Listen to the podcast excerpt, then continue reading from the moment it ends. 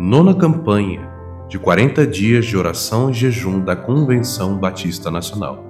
Renovação e quebrantamento. 34 dia.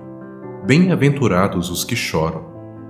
Bem-aventurados os que choram, porque serão consolados. Mateus 5, 4. O que Jesus estava querendo dizer com esta frase? Bem-aventurados os que choram, porque serão consolados.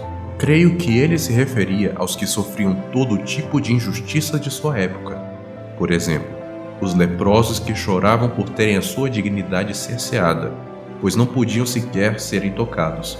As mulheres que choravam por serem tratadas como objetos. Os pobres que choravam porque não tinham condições de alimentar seus familiares.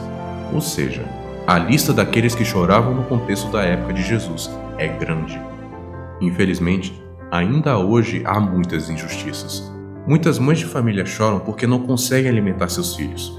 Milhares de refugiados choram porque foram obrigados a deixar sua terra natal. Os negros choram porque são tratados como raça inferior. Ou seja, a lista daqueles que choram no contexto mundial atual também é grande. Jesus deixa uma promessa aos que choram: serão consolados. Mas por quem serão consolados? E quando isso acontecerá? Penso que Jesus desafia seus discípulos e discípulas a serem consolo dos que sofrem. Quando? Agora! Já! Essa tarefa nunca foi exclusividade de Jesus. Pelo contrário, ela sempre foi compartilhada conosco. Eu diria que só existem duas frases existenciais: ou choramos porque estamos sofrendo, ou choramos pelos que sofrem.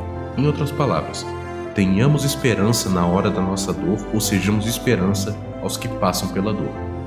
O Elton Ricardo, coordenador pedagógico do STEB-DF. Motivos de oração: pelos que sofrem injustiças, pelos refugiados do mundo.